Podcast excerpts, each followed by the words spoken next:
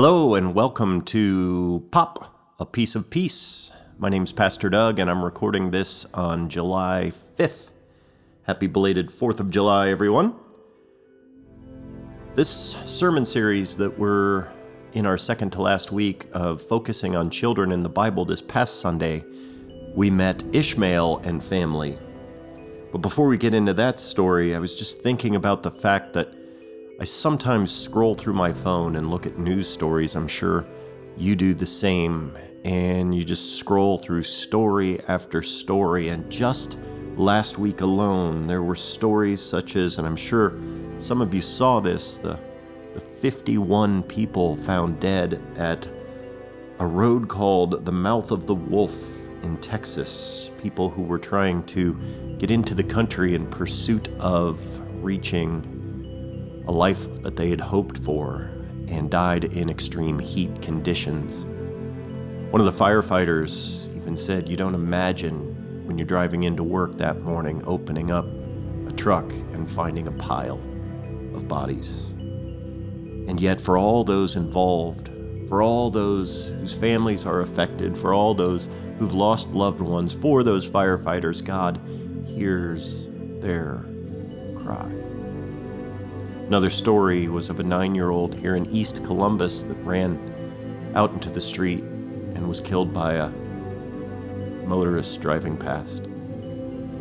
Think of the families that are now forever changed at the loss of a nine year old girl, yet God hears their cry.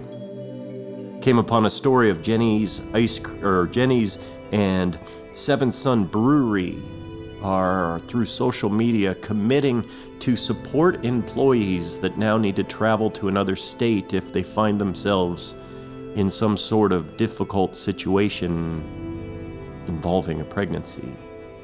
Wherever you are on these stories and so many others, whatever your stance is, one thing we can agree is all of these stories, all of these situations, God hears our cry. Sometimes it's so important to just remember that.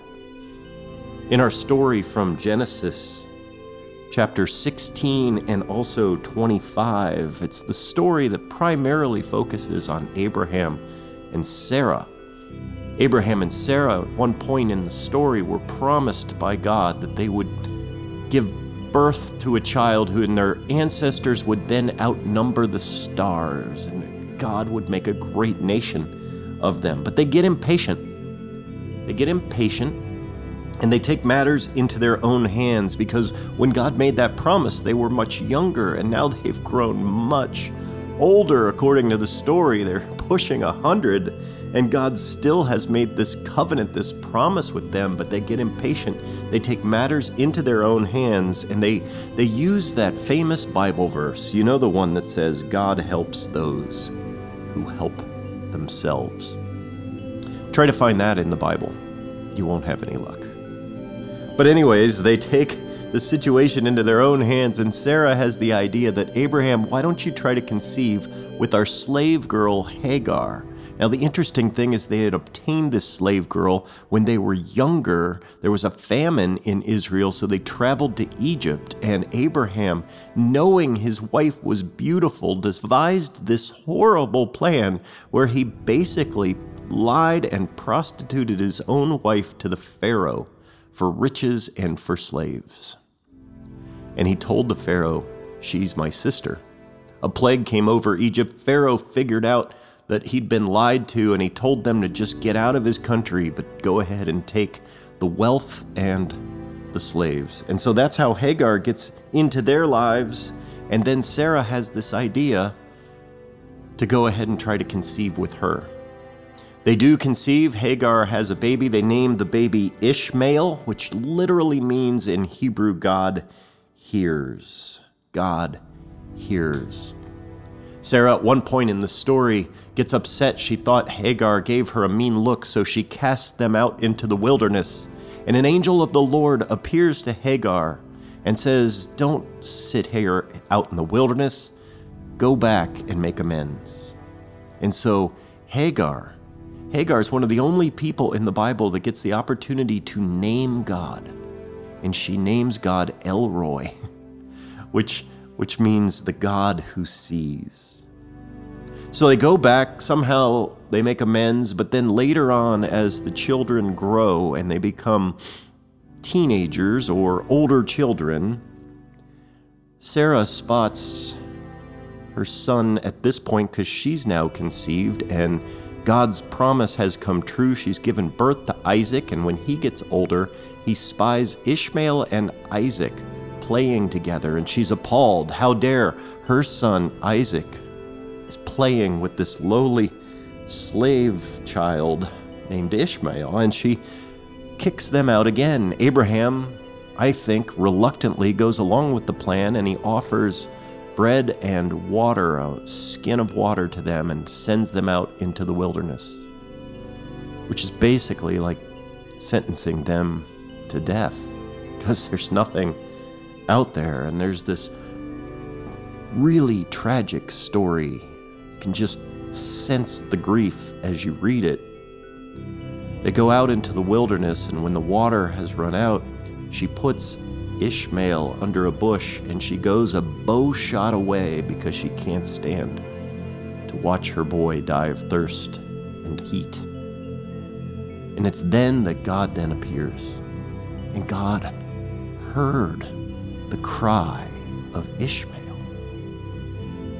It's like literally the verse in Hebrew says, God hears the boy whose name is God hears It's what God does. God hears our cry. God heard the cry of the Hebrew people when they were enslaved in Egypt and answered their prayers. God hear, heard the cry of Moses and comes to him in his grief. God hears the cries of the prophets crying out for God's people. God hears our cry. So, I was thinking, started this sermon by talking about news stories that happened just this week. Just this week, as a pastor, I talked with many of you who are going through difficult circumstances in your life.